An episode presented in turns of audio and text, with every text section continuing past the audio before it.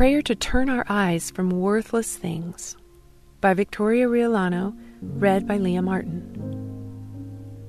Turn my eyes away from worthless things. Preserve my life according to your word. Psalm 119:37. Years ago, I suffered from paralyzing nightmares. While others rested peacefully, I would toss and turn and imagine what could be lurking through the house. There were nights when I would wake my husband up 3 times or more to see who was breaking in or what that creepy sound was in the hall. No matter how hard I tried to shake the terror or pray my way through it, it seemed I never quite got relief. Each day I'd be restless from the long nights and anxiously dreading the evening to come. Then one day I prayed to the Lord, "Please show me how to be free from this fear. Reveal what I can do to make it go away." After this prayer, I turned on the television and was immediately convicted. The Lord started to reveal to me that my evening routine of watching scary movies, daytime indulgence of the local news, and surfing the internet about unsolved mysteries were the culprit for my constant fear. In many ways, I was constantly feeding my spirit things that were worthless and that didn't lead to life. When I made the choice to be intentional about no longer watching these things, I was instantly set free from years of bondage. I finally found rest. In Psalm 119, David shares the heart of one who desperately wants to follow the Lord. In verse 10, he states that he will seek the Lord with all his heart and asks the Lord to help him not to stray. In the longest chapter of the Bible, David cries out to the Lord to help him to carry his testimony, precepts, and laws all the days of his life. We can't help but hear David's intense desire as he speaks to the Lord. "I rise before dawn and cry for help. I've put my hope in your word. My eyes stay open through the watches of the night that I may meditate on your promises." Psalm 119, 147 through 148. David was a man who had enemies and hard times, from jealous brothers to the death of his infant son and a lifelong battle with Saul. It seemed David had his fair share of troubles. Yet God had also blessed David with victory over Absalom, Saul, and Goliath. In all this, David learned that it was imperative that he sought the Lord in all things. He recognized that his focus on God's words is what preserved him.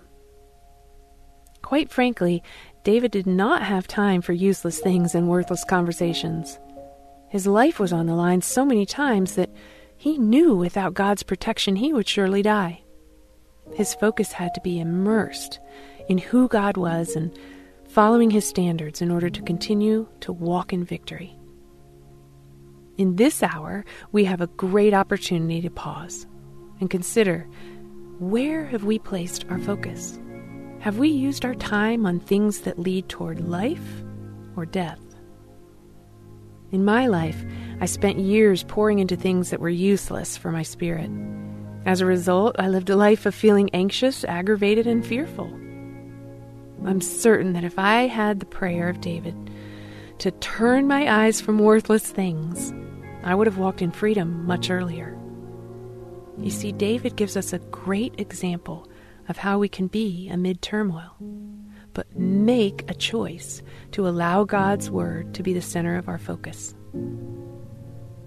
When we inundate our lives with other things that don't bring any glory to God, we find ourselves never in a state of peace. Let's pray.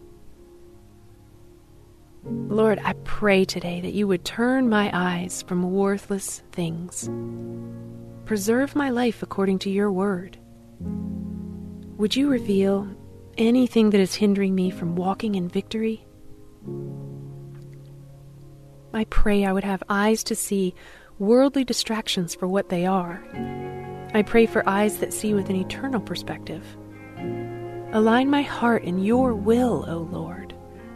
Give me freedom over the temptations and distractions that threaten my close relationship with you. grow my love for you over all things. May your word be the center of my attention. In Jesus' name, amen.